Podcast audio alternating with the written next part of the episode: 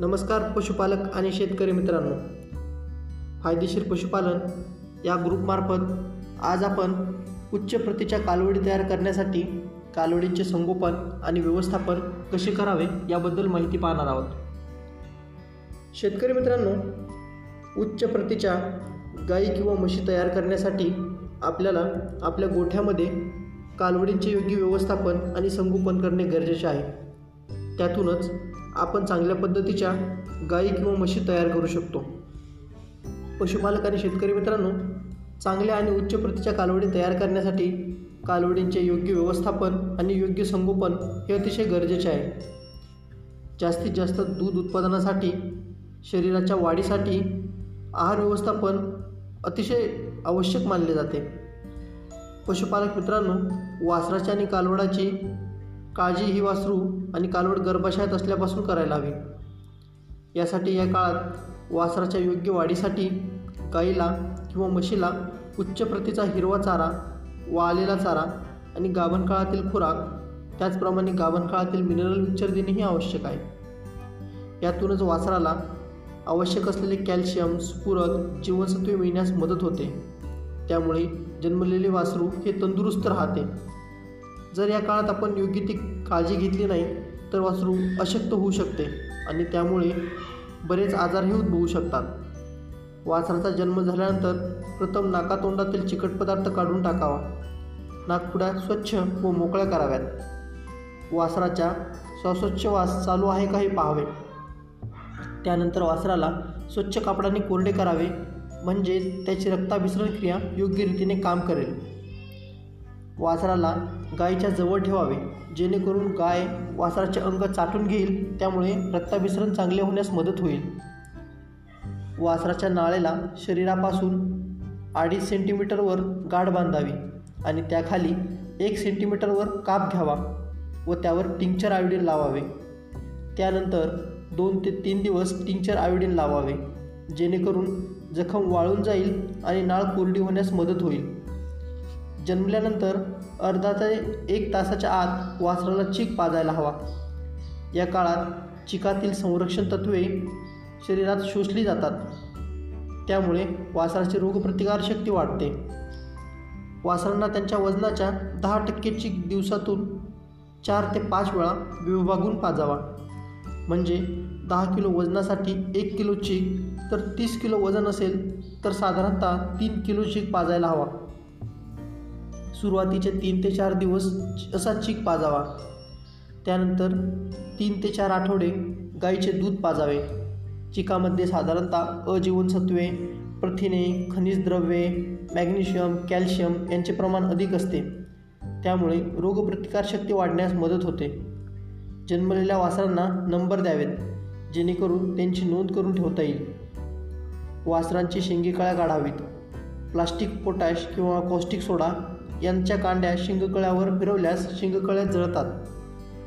वयाच्या दुसऱ्या आणि तिसऱ्या आठवड्यापासून काप स्टार्टर शंभर ते दीडशे ग्रॅम द्यावे. ज्यामध्ये प्रथिनांचे प्रमाण हे साधारणतः बावीस ते पंचवीस टक्के असावे. दुधाला पर्याय म्हणून तुम्ही मिल्क रिप्लेसरसुद्धा वापरू शकता.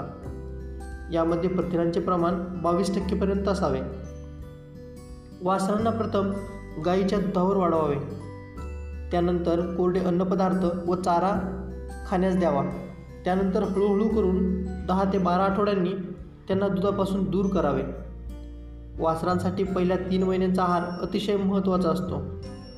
वासरांना झोपण्यासाठी गवताची किंवा भुशाची गादी पसरावी व त्यांना इतरांपेक्षा वेगळे ठेवावे.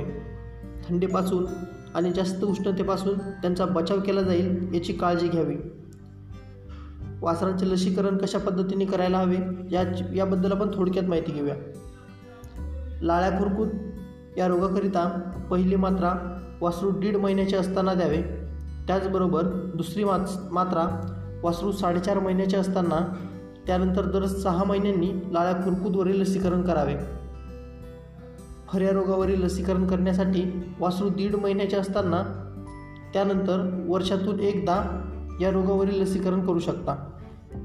घटसर्प रोगावरील लसीकरण तुम्ही वासरू तीन महिन्याचे असताना त्यानंतर वर्षातून एकदा करू शकता. गुळकंडीवरील लसीकरण वासरू तीन महिन्याचे असताना त्यानंतर वर्षातून एकदा. ब्रुसेलोसिस या रोगावरील लसीकरण वासरू चार ते आठ महिन्यांच्या असताना त्यांना करू शकतो. आता आपण आहाराबद्दल पाहणार आहोत. वासरू पंधरा दिवसाचे असताना हिरव्या चाऱ्यापेक्षा कोरडा चारा द्यावा. कालवडी चार महिन्याच्या होऊपर्यंत त्यांना जास्त प्रमाणात ओला चारा देऊ नये कारण चार महिन्यापर्यंत पोटाचा विकास झालेला नसतो. जनताचे औषध प्रामुख्याने जन्मानंतर तिसऱ्या दिवशी आणि त्यानंतर दर महिन्यांनी सहा महिन्यापर्यंत द्यायला हवे. सहा महिन्यानंतर वर्षातून तीन वेळा जंतनाशक देऊ शकता. वासरांना एक ते तीन दिवसापर्यंत वजनाच्या दहा टक्के चीक पाजावा. तीन ते पंधरा दिवसापर्यंत दीड ते दोन किलो दूध पाजावे. तिसऱ्या आठवड्यात एक ते दोन किलो दूध त्याचबरोबर शंभर ग्रॅम काफ स्टार्टर आणि शंभर ग्रॅम वाळलेला चारा द्यावा. चौथ्या आठवड्यात पाचशे ग्रॅम ते एक किलो दूध दोनशे ग्रॅम काप स्टार्टर आणि दीडशे ग्रॅम वाळलेला चारा द्यावा. पाचव्या आठवड्यात पन्नास ग्रॅम दूध पाचशे ग्रॅम मिल्क रिप्लेसर आणि हळूहळू मिल्क रिप्लेसर वाढवून दूध कमी करू शकता किंवा तुम्ही फक्त दूधही देऊ शकता पण त्यांचे प्रमाण एक किलोपर्यंत असावे. त्याबरोबर अडीचशे ग्रॅम काप स्टार्टर आणि दोनशे ग्रॅम वाळलेला चारा देऊ शकता. त्यानंतर चार ते बारा आठवड्यापर्यंत प्रत्येक आठवड्याला शंभर ग्रॅम काप स्टार्टर शंभर ग्रॅम वाळलेला चारा आणि पाचशे ग्रॅम ओला चारा वाढवू शकता. बारा ते सव्वीस आठवड्यात प्रत्येक आठवड्याला अडीचशे ग्रॅम काप स्टार्टर अडीचशे ग्रॅम वाळलेला चारा आणि एक किलो हिरवा चारा वाढवू शकता. धन्यवाद.